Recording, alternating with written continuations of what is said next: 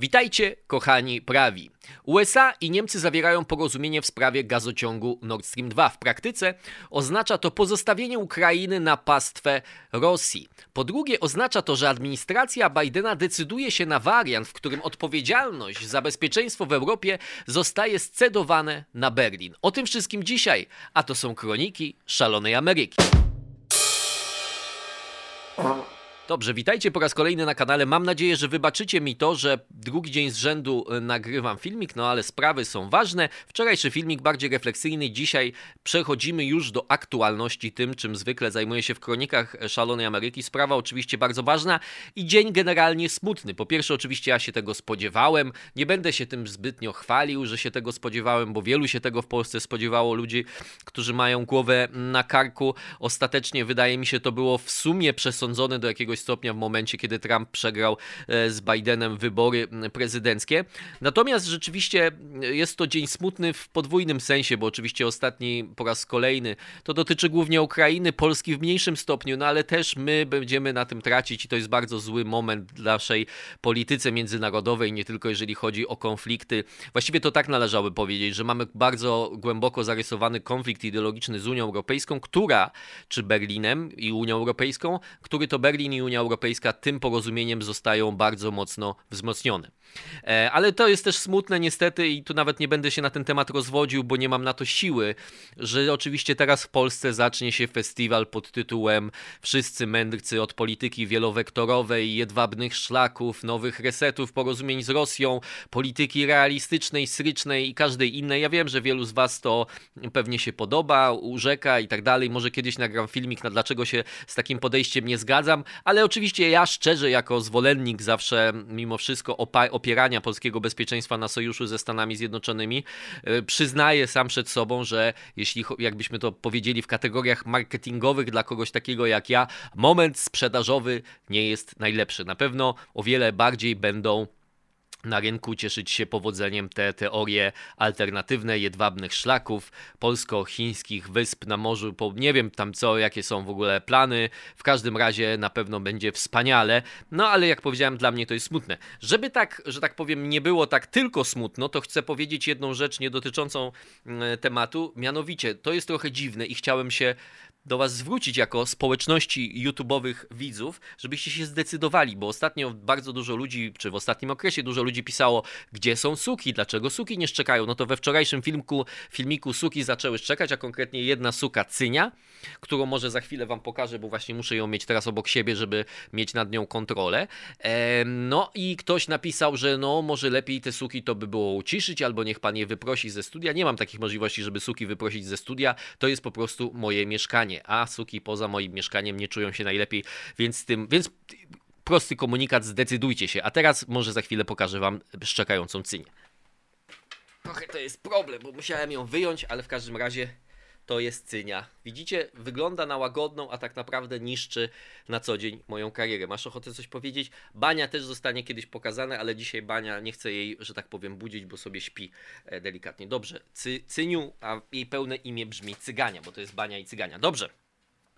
Dobrze, gdybyście się zastanawiali, co robi moja ręka, to trzymam smycz e, cyni, żeby mi tutaj nie zniszczyła statywu i nie pogryzła moich ulubionych książek, bo ma niezwykły talent do tego, żeby wybierać właśnie książki. Na przykład jedna z moich ulubionych książek z Kratona Skrótona oczywiście, przepraszam, głupcy od szuści i podżegacze, proszę bardzo, pogryziona. Moja jedna z ulubionych powieści, Czarodziejska Góra Tomasza Mana, pogryziona. Także ja Ci bardzo dziękuję, Ty wspaniały psie. I jak ktoś dzisiaj, zawsze przez całe życie, powiem Wam, wzruszały mnie te takie obrazki, że tam Maksiu jest w schronisku, nikt go nie chce wziąć i tak dalej, bo jest to, no, uwielbiam psy, ale niestety poprzez te bestie trochę moje nastawienie do tych psów ze schroniska się mm, zmieniło, bo tutaj nie widać wdzięczności, nie widać takiej wdzięczności. Dobrze, Okej, okay, e, wstęp psi, jeżeli komuś przeszkadzał, no to bardzo Was e, za to przepraszam. Teraz przechodzimy do rzeczy. Wydaje mi się, że mogę Wam powiedzieć o kilku rzeczach, które są dosyć istotne, a o których w Polsce się nie mówi. Dlatego to, to o czym będę mówił, to co jest treścią tego porozumienia,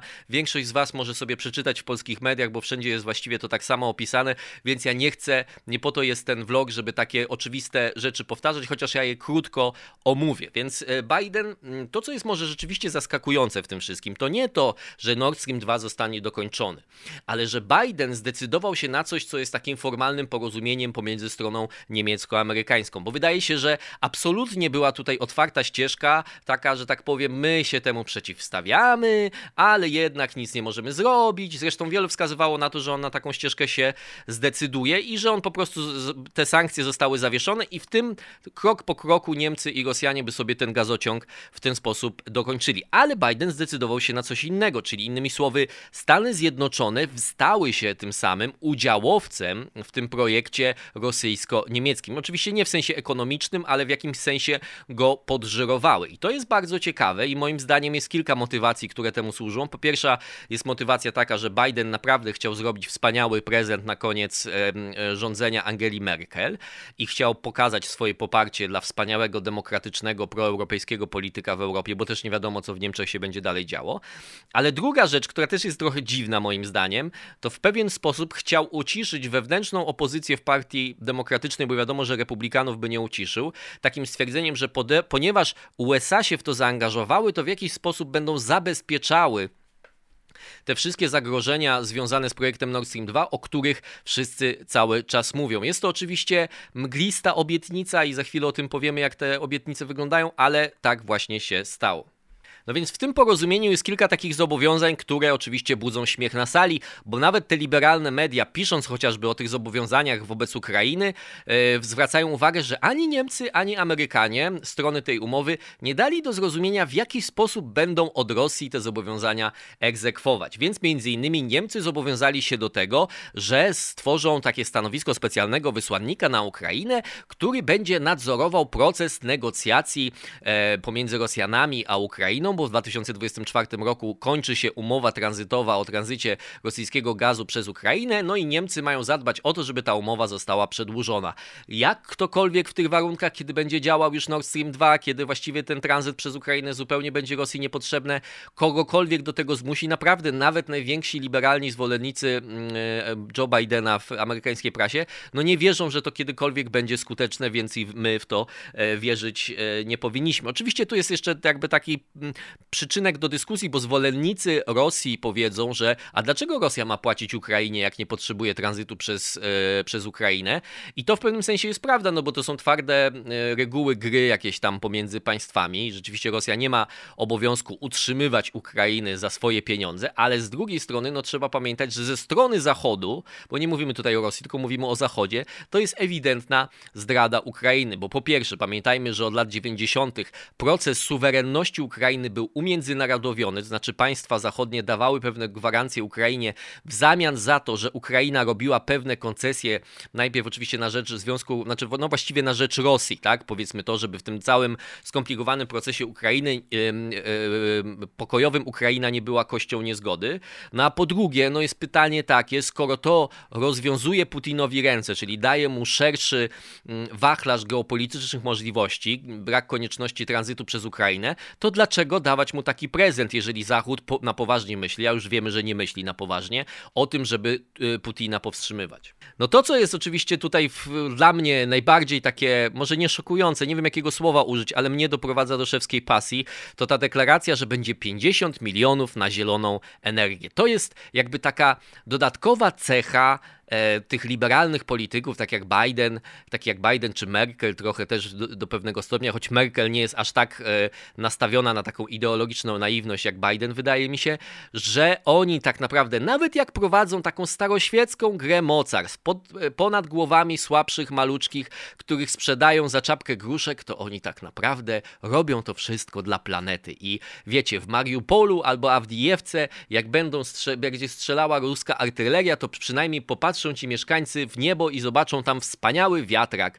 który został za te 50 milionów dolarów e, niemieckich i amerykańskich wybudowany. Generalnie są deklaracje, że ten fundusz może być warty nawet 1 miliard dolarów, ale nie wiadomo na, na jakich warunkach i tak dalej, i tak dalej. To ma oczywiście też znaczenie w tym kontekście, że w jakiś sposób Biden stara się sprzedać swoim lewakom, że gaz, który będzie pompowany przez Nord Stream 2, będzie w jakiś cudowny sposób ekologiczny, bo tak jakby ta krytyka Nord Stream Stream 2 też się zaczęła. E, w Wall Street Journal ostatnio czytałem, tak żeby powiedzieć wam o stosunku do gazu, jaki jest w Stanach Zjednoczonych. W Wall Street Journal czytałem ostatnio artykuł o tym, jak te liberalne miasta, takie jak San Francisco i Nowy Jork i jeszcze kilka innych e, bodajże w ogóle e, rezygnują z podłączeń gazu ziemnego w nowych budynkach i na przykład jest ogromny konflikt z restauratorami, którzy mówią, że oni gotowanie na kuchenkach gazowych jest dla nich elementem sztuki kucharskiej i nie da się tego samego w taki sam sposób ugotować na kuchence elektrycznej, ale jakby w tym sensie gaz naturalny, ziemny, tak zwany, e, w Stanach Zjednoczonych jest widziany jako y, nieczyste źródło energii. Oczywiście nie chodzi chyba nawet o sam proces spalania, a bardziej o proces mm, wydobywania w ramach tego frackingu. Olbrzymia kampania propagandowa przeciwko temu została w Stanach Zjednoczonych przeprowadzona, że to jest bardzo nieekologiczne. E, prawica twierdzi, że jest ekologiczne i zresztą ja czytałem kilka tekstów o tym i rzeczywiście e, były nadużycia w tej kampanii, ale o tym może jeszcze za chwilę trochę powiem. Ale to jest właśnie ta, nawet nie wiem, czy to można powiedzieć hipokryzja, to jest taka, że robią ci ogromną krzywdę, a jednocześnie chcą, żebyś yy, uwierzył, że oni robią to w dobrych intencjach, bo wiecie, nam zależy na ekologii, nie? No jeszcze brakuje tylko naprawdę, żeby Nord Stream 2 został pomalowany na tęczowo, wiecie, żeby inżynierowie zanim uruchomią te kurki, to klękali dla ruchu Black Lives Matter. I być może namówimy na przykład Putina, wiesz, żeby były jakieś parytety na przykład w dowództwie okręgu zachodniego e, rosyjskiej armii, że no jak nas najadą Ukrainę albo y, państwa bałtyckie, to przynajmniej będziemy wiedzieli, że tam y, odpowiednia ilość homoseksualistów, mniejszości etnicznych służy i to będzie jakby wtedy już postęp, nie? No i następne zobowiązanie, które też jest ciekawe, to jest to, że jak Rosja będzie używała energii jako broni politycznej, czyli to jest, że tak powiem, stwierdzenie faktów takie, które mamy, no ale że gdyby tak się stało, że Rosja używałaby, no to wtedy Niemcy zobowiązują się do reakcji, która, która także ma obejmować namawianie innych em, członków Unii Europejskiej do, e, w celu ograniczenia zdolności rosyjskiego eksportu. I to jest bardzo ciekawe, bo na to też może nie wszyscy zwrócili uwagę, bo nie wiem, czy pamiętacie o tym, ale mówiłem o tych projektach amerykańskich, jak Amerykanie negocjowali z Niemcami, to był projekt tak zwanego kill switch, czyli po prostu kurka, którym zakręcono by Nord Stream 2, wtedy kiedy Rosja używałaby go do celów geopolityczno-militarnych, wymuszania na Ukrainie, na innych sąsiadach, Niemcach, czegokolwiek innego itd. Tak jak widać teraz, zdecydowano się na o wiele bardziej mgliste zapewnienia. Już nawet nie wiemy, czy będzie chodziło o gaz, że wstrzymamy eksport gazu, jak zaczniecie na przykład wojnę na Ukrainie, tylko możliwości eksportowe Rosji ogólnie, prawda? I teraz, co jest bardzo ciekawe, amerykańscy dyplomaci, to jest jedna z tych sytuacji, w których możemy mówić, że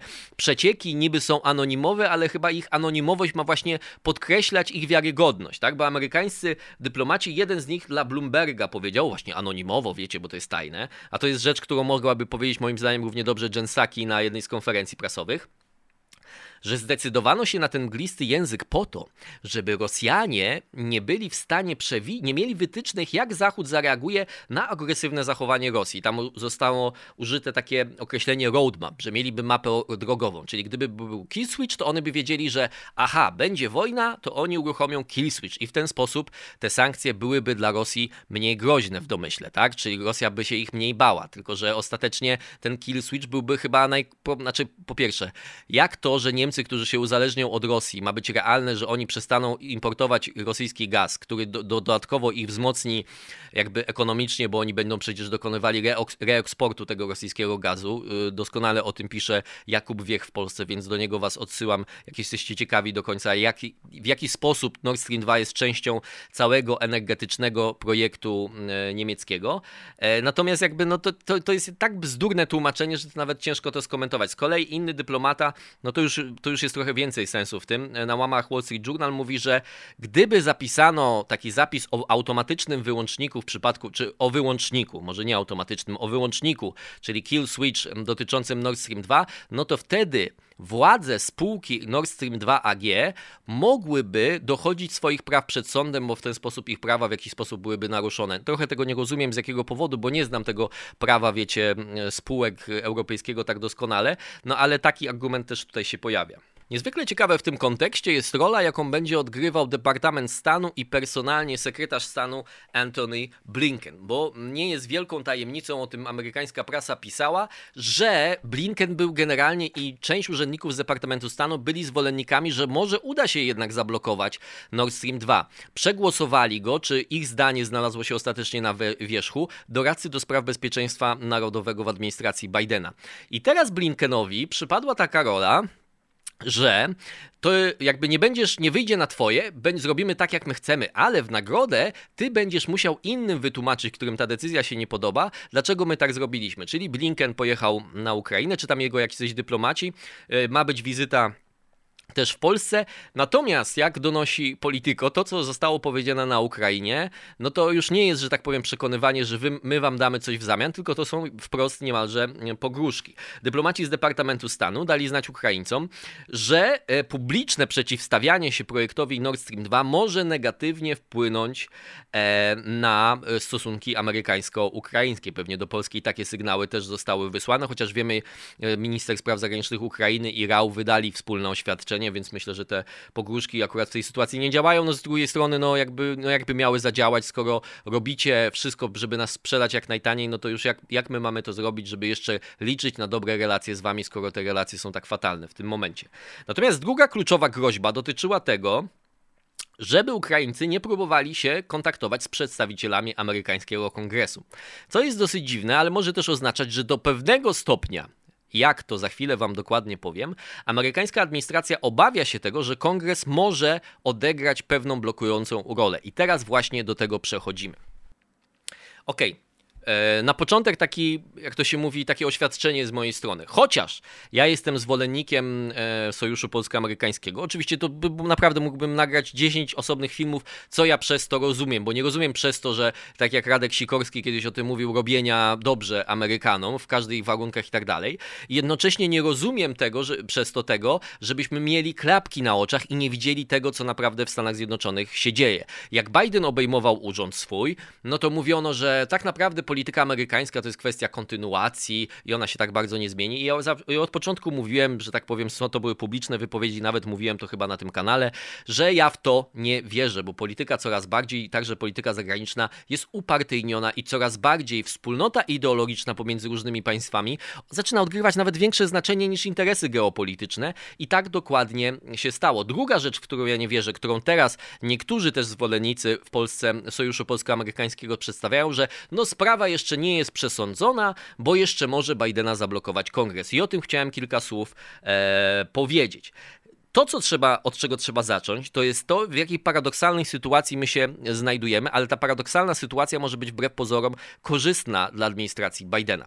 E, w Stanach Zjednoczonych jest coś takiego jak official policy, czyli oficjalna polityka, oficjalne stanowisko w różnych sprawach, które wydaje Departament Stanu i generalnie administracja prezydencka. Oficjalne stanowisko w stosunku Nord Stream 2 jest ciągle takie, że Stany Zjednoczone przeciwstawiają się temu projektowi, pomimo tego, że prezydent, czyli największy, największy E, przedstawiciel egzekutywy amerykańskiej, podpisał właśnie porozumienie dotyczące tego projektu, które zezwoli na jego dokończenie. E, natomiast Ned Price, na przykład, rzecznik Departamentu Stanu 20 lipca, e, powiedział: Nigdy nie ukrywaliśmy, że według nas to jest zła umowa dla Niemiec, zła umowa dla Ukrainy i zła umowa dla Europy w ogóle. Powiedziałem datę, dlatego że powiedział to już de facto po tym, jak to porozumienie było już klepnięte. I teraz to jest istotne z tego względu, bo demokratyczni przeciwnicy e, zniesienia sankcji czy zawieszenia sankcji na Nord Stream 2 i do pozwolenia na ukończenie w kongresie mogą dostać takie jakby mm, łatwe wyjście ewakuacyjne z tej sytuacji, że administracja się przeciwstawiała, robiliśmy wszystko, no ale ostatecznie nam się nie udało. No oczywiście to jest nieprawdziwe, ale tak jak powiedziałem, to jest wyjście ewakuacyjne. Teraz trochę o realiach, to znaczy jak realne jest to, że kongres mógłby teoretycznie zablokować e, to, co zrobił Biden. Czyli de facto stan prawny, ta umowa pomiędzy Niemcami a USA właściwie w żaden sposób USA nie wiąże. To bardziej dotyczy tych zobowiązań Niemiec wobec USA w przypadku zmiany sytuacji na Ukrainie.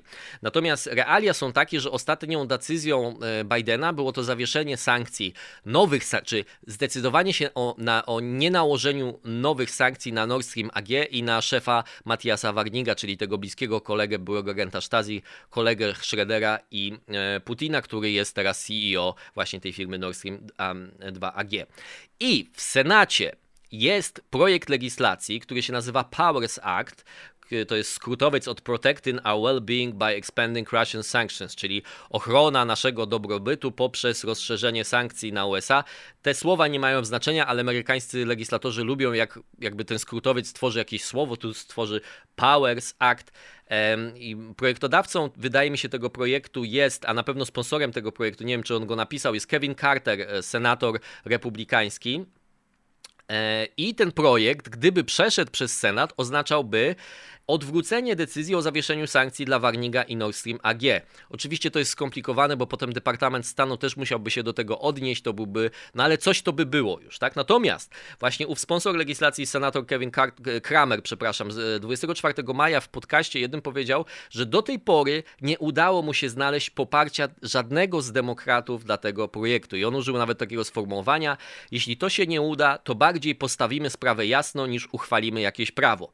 Po angielsku to brzmi brzmiało w ten sposób, że we will make more of a point than a law, czyli jakby damy znać, że jesteśmy temu przeciwni, ale to nie będzie miało wpływu żadnego na legislację. Eee, Kramer też mówił, i to jest moim zdaniem ważne, żeby tego, jego słowa przytoczyć, powinniśmy wysłać jasny sygnał nie tylko do Rosji, ale i do Niemiec, dać im znać, w ten sposób, że taki komunikat. Może rozważylibyście inną opcję, jeśli chodzi o wasz gaz, niż Nord Stream 2 i Władimir Putin. Stany Zjednoczone produkują go mnóstwo, mówi Kramer, i mamy wielkie nadwyżki. Proces produkcji gazu stał się o wiele bardziej przyjazny środowisku.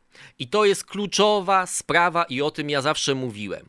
Dlaczego Donald Trump popierał Trójmorze, dlaczego się bił z Niemcami, dlaczego chciał zablokować Nord Stream 2? Bo chciał sprzedawać gaz z frackingu, czy z tak zwanych łupków, jak to się mówi po polsku, do Europy. Chciał być konkurencją dla Rosji. Ponieważ Biden i jego proekologiczna koalicja jest przeciwna temu frackingowi i, i najprawdopodobniej nie będzie budował potęgi gospodarki USA na bazie tej nowej technologii, która, no jeszcze raz mówiłem o tym, możecie, jakby nie znam się na tym, więc nie chcę wam mówić, że to na pewno jest ekologiczne, ale tak jak powiedziałem, czytałem artykuły, które pokazują, że wiele z tych twierdzeń o tym, że to nie jest ekologiczne, na przykład był taki słynny dokument, w którym jeden, w jednej z miejscowości pokazywano, że e, w, człowiek odkręcając wodę mógł podpalić wodę, która płynęła z kranu, tylko że ten efekt nie był efektem, że to nie był efekt frackingu, tylko efekt po prostu silnego, silnej gazyfikacji złóż wody, która była obecna w latach 50., 60. i ta sytuacja się nie zmieniła po tym, jak gaz zaczął, był wydobywany.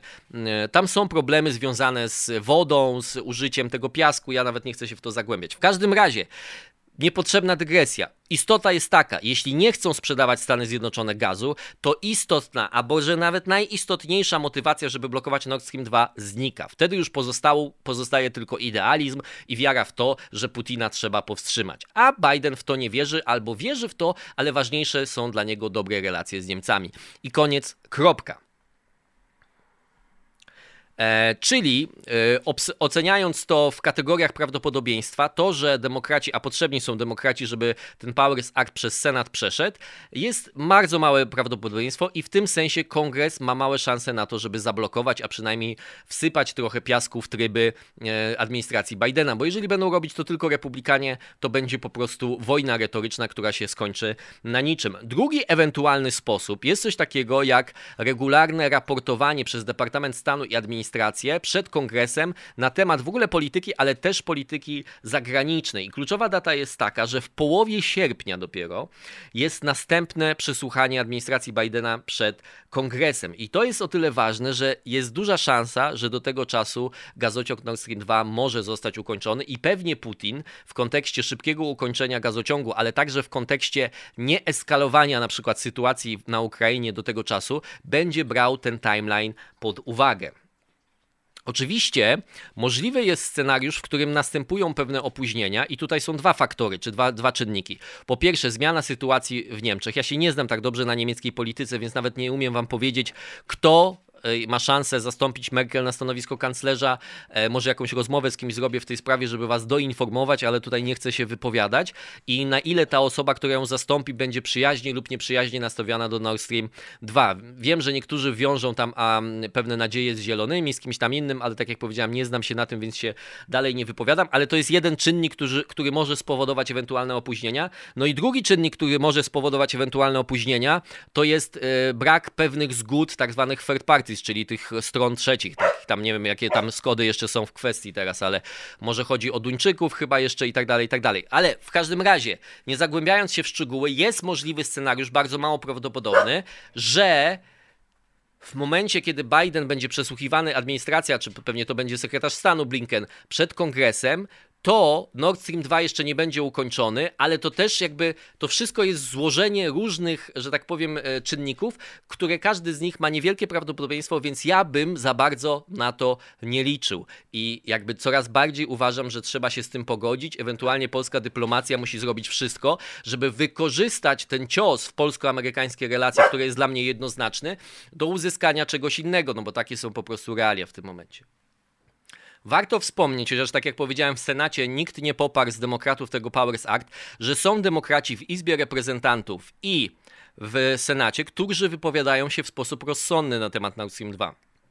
Na przykład Jean Shaheen, to jest demokratka z Senatu, e, mówi tak, Putin dał jasno do zrozumienia przez swoją retorykę, przepraszam, i działanie, że ominie wszelkie warunki, które postawi mu Zachód w celu realizowania agendy Kremla. Czyli innymi słowy mówiąc, y, no jest to oczywiste, zresztą też ja o tym mówiłem, tak? Znaczy Putin nie będzie mu zależało, jak już zyska to, co chce, to je dla niego dobre stosunki z Niemcami i USA nie są jakimś priorytetem, zresztą o tym, o tym też y, dużo mówiono, że chociażby ta antyzachodnia retoryka w Rosji jest jednym z elementów składowych, strukturalnych reżimu i on tak łatwo z niej nie zdecyduje, więc bardzo łatwo mu pogorszenie z Niemcami czy z USA będzie mu wytłumaczyć, bo już swój naród i swoich zwolenników do tego przyzwyczaił. Marcy Kaptur to jest członkini Izby Reprezentantów, która e, też długo się przeciwstawiała Nord Stream 2. Mówiła ostatnio, zresztą pani Kaptur ma polskie pochodzenie, e, wiem, że tam w, z różnymi organizacjami polonijnymi czasami coś tam współpracowała.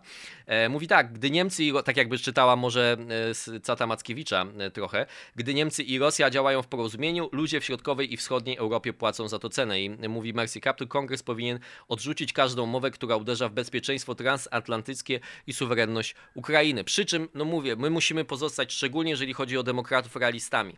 Jest bardzo skomplikowana teraz dynamika pomiędzy kongresem a Bidenem. Lewacy zostali uciszeni poprzez mnóstwo pieniędzy, na przykład z tego COVID Relief Package, czy e, jak to się nazywa, no nieważne jak to się, no ale wiecie o co chodzi, te dwa miliardy, które są e, programu pomocowego dla gospodarki, bo po prostu lewacy, on został tak napisany, są artykuły, może kiedyś w ogóle na tym nagram o tym o, o, tym osobny film, że na przykład szkolenia antydyskryminacyjne, na, czy, na czym oczywiście krocie zbijają te, te wszystkie organizacje lewackie, fundacje i tak dalej, stowarzyszenia, to wszystko można uznać za COVID Relief, czyli za program pomocowy covidowy i oni na tym zarobią miliony i oni na tym się bardzo wzmocnią i tak dalej, więc to jest ten deal. Inni demokraci e, mają z kolei w tych swoich tak zwanych, no ok, nawet nie tak zwanych, ale w swoich okręgach wyborczych zastrzyki gotówki, z których korzystają oczywiście ich wyborcy, no bo one też są oczywiście kierowane, e, te programy pomocowe, programy infrastrukturalne nie do przypadkowych ludzi, więc znowu nie chcą być po złej stronie administracji Bidena, bo boją się, że można, że jakby to zagrozi tym planom, które ciągle niektóre są, wymagają uchwalenia przed kongresem. No więc trudno jest zakładać, że ten, ta, to trudne i skomplikowane, subtelne ekwilibrium poświęcone zostanie dlatego, żeby uratować Polskę i Ukrainę. Taka jest brutalna prawda. Więc, jeśli mnie pytacie moje zdanie, to ja w to, że kongres coś zrobi, co istotny sposób wpłynie na realia ukończenia pro projektu Nord Stream 2, to ja w to nie wierzę. Jeżeli to się stanie, to z całą e, stanowczością wejdę pod stół i to odczekam i z wielką radością to zrobię i o tym Was zapewniam. Istotny kontekst, o którym się może w Polsce tak dużo nie mówi, a ja przynajmniej tego nie widziałem, to jest to, w jaki sposób to, co zrobił teraz Biden, to porozumienie z Berlinem, e, można oceniać jako pewną sygnalizację wizji Europy Bidena. I ta wizja coraz bardziej przypomina taką wizję, w której, tak jak powiedziałem na wstępie, na Berlin zostaje scedowana odpowiedzialność za bezpieczeństwo w Europie. Bardzo niepokojący według mnie sygnał w tej kwestii to jest raport, który opublikował taki think tank Center for American Progress dotyczący tego, że USA powinny zacząć wspierać tworzenie europejskiej armii. To jest oczywiście bardzo złożony projekt, o którym mówiono od dawna. Ten raport sam w sobie jest dosyć ciekawy. Jest w nim kilka rzeczy, z którymi należałoby się zgodzić, ale jest w nim też kilka rzeczy bardzo, bardzo z punktu widzenia polskiego według mnie niepokojących. Co jest ważne, według Business Insider 61, 61 członków tego think tanku w, ten, w tej chwili, łącznie z szefem tego think tanku, pracuje dla administracji Bidena i nieformalnie, nieoficjalnie on jest uznawany za taki bezpośredni, e, że tak powiem, pas transmisyjny, jeżeli chodzi o idee w polityce zagranicznej do administracji Bidena. Mówimy o tym think tanku Center for American Progress. I teraz istota jest tego taka. Ci autorzy raportu oczywiście zabezpieczają się w taki sposób, przestań mi przeszkadzać Synia, że stwierdzają, że oczywiście europejska armia jest tylko po to, żeby NATO było mocniejsze i ona powinna być może nie częścią NATO, no ale w pewnym sensie z nim skonsolidowana, że to nie jest e, armia UE, to nie jest anty-NATO w żadnym wypadku. Oczywiście, no bo takiej wersji nigdy Amerykanom by nie można było sprzedać. Natomiast jednocześnie trzeba pamiętać, że amerykańskie, mimo tego, że projekt europejskiej armii, który jest od dawna i to jest zawsze dopełnienie tego projektu integracyjno-federacyjnego dla wszystkich maniaków zjednoczonych, Europejskiego, że jak już będzie wspólna polityka zagraniczna, jak już będzie wspólna armia, to wtedy Europa będzie potęgą z prawdziwego zdarzenia. Oczywiście o tym marzono od lat 60. i jeszcze wcześniej tak naprawdę. Natomiast e, główny, główna przyczyna za tym, że ta europejska armia nie powstała, za tym stoi oczywiście nieudolność Europejczyków. Polska oczywiście jest dzisiaj w takiej sytuacji, jak słuchaliście w, tym, w tej sprawie e, premiera Morawieckiego, że my nie sprzeciwiamy się europejskiej armii, ale bardzo zależy nam na tym, żeby ona była zawsze traktowana właśnie jako wzmocnienie NATO, bo jest niebezpieczeństwo i ono jest ewidentnie widoczne, że ta europejska armia ma służyć temu, żeby Europa była konkurencją dla Stanów Zjednoczonych, żeby była niezależna od Stanów Zjednoczonych i tak dalej. I niebezpieczeństwo, które tkwi w tych pomysłach jest takie, że właśnie ci integracjoniści, ci federacjoniści, obojętnie jak ich nazywać, oni y, będą według mnie gorszą gwarancją naszego bezpieczeństwa niż tą gwarancją jest NATO. Bo w tej chwili mamy taką sytuację, w której NATO, ponieważ pomimo tego, że jest sojuszem militarnym, politycznie jest przeciwwagą dla Unii Europejskiej. I taka jest prawda. Ten konflikt ideologiczny, który mamy z Unią Europejską, jest w jakiś sposób równoważony w ten sposób, że nawet ostry konflikt nie ma niebezpieczeństwa, że on się przerodzi w obniżenie naszego bezpieczeństwa militarnego, bo ono jest oczywiście zapewnione przez NATO, które w pewnym sensie jest obok tego. Natomiast stworzenie europejskiej armii oznaczałoby po pierwsze, że stałaby się ona narzędziem nacisku i realizowania tej ideologicznej wizji, która tworzona jest w Berlinie i Brukseli. No a po drugie, e, Polacy i państwa bałtyckie i tak dalej, i tak dalej, nie powinni mieć zaufania generalnie do Niemców, że oni z taką samą troską jak NATO będą dbali o bezpieczeństwo tak zwanej flanki wschodniej. Ta wizja ideologiczna jest obecna w tym raporcie. Jeden z podrozdziałów e, nosi wręcz tytuł taki: Wzrost znaczenia systemów nieliberalnych i autorytarnych i prawicowego nacjonalizmu. I teraz będą teraz to, co wam przeczytam, to są cytaty dokładne z tego raportu. Na przykład NATO namawia państwa członkowskie, by wydawały więcej na obronę, piszą autorzy e, tego raportu. Jednocześnie tu pojawia się pytanie, czy sojusz powinien namawiać autokratyczne Węgry na zwiększenie swoich zdolności militarnych, skoro mogą być one użyte do grożenia sąsiadom. To czas by na to, to jest dalsze zdanie, jedno z dalszych zdań, to czas by NATO na poważnie zaczęło traktować zagrożenie związane z rosnącym nacjonalizmem i cofaniem się demokracji wśród państw członkowskich. I ostatnie zdanie, które jest mm, wnioskiem z całego tego podrozdziału w tym raporcie, e, brzmi tak: Pójście w stronę szerszej federalnej roli UE w polityce zagranicznej i polityce bezpieczeństwa może pomóc złagodzić i stępić potencjalne zagrożenie wynikające z obecności buntowniczego, nacjonalistycznego państwa członkowskiego. Więc mamy, mimo tego, że stwierdzanie, że to nie ma być zamiast NATO, to mamy jakby wprost właściwie stwierdzenie, że to ma służyć temu, że Europa zmilitaryzowana będzie miała także zęby do tego, żeby e, postawić do szeregu, czy z powrotem, no nie chcę powiedzieć pod ścianę, ale z powrotem do porządku przywołać tych, którzy przeciwstawiają się temu wspaniałemu projektowi integracji europejskiej, antynacjonalistycznej i e, realizującej wizję odwiecznego pokoju kantowskiego, obojętnie czy albo komunistyczną wizję Altiero Spinellego, w zależności od tego, czy jesteś zwolennikiem, czy jesteś przeciwnikiem, to pewnie tak będziesz twierdził. No dobrze, e, ostateczny wniosek z tego wszystkiego, co powiedziałem, wnioski, wniosek jest taki. Otóż, jeśli ktoś jest zwolennikiem e, takiej tezy, że liczy się geopolityka w takim wąskim rozumieniu, że tylko liczy się położenie geograficzne i interesy surowcowo-materiałowe, łańcuchy dostaw itd., tak itd., tak czyli liczy się to, co materialne w polityce zagranicznej, a reszta to są tylko ozdobniki, no to e, jakby ta wizja wraz z tym, co robi administracja Bidena, upadła, bo okazuje się, że coraz bardziej w polityce zagranicznej liczy się ideologia. Po pierwsze, nie chcemy sprzedawać gazu, chociaż byłoby to w naszym interesie, bo to nie jest zgodne z naszą proekologiczną ideologią.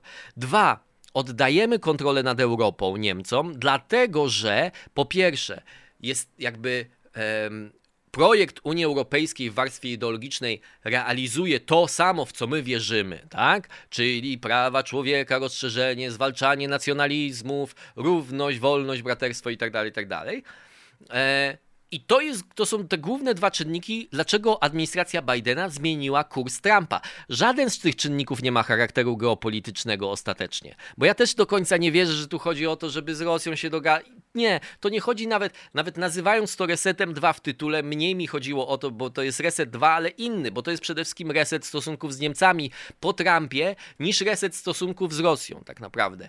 E, I w tym sensie uważam, że te e, analizy geopolityczne, które nie biorą pod uwagę ideologii, bo mądrzy geopolitycy biorą pod uwagę ideologię, jakby nie trafiają tutaj w cel. To jest koniec. Jestem bardzo ciekawy, co na ten temat myślicie. Jeśli szanujecie moje nerwy, to nie piszcie mi o jedwabnym szlaku. Ja wiem, że to jest trochę takie niesprawiedliwe, że ja nie tłumaczę tego w sposób racjonalny, nie używam argumentów, ale ja już mam tego dosyć po prostu, tego jedwabnego szlaku. Idźcie sobie, kupcie jedwabną koszulę na targ czy coś. Dziękuję Wam i do zobaczenia.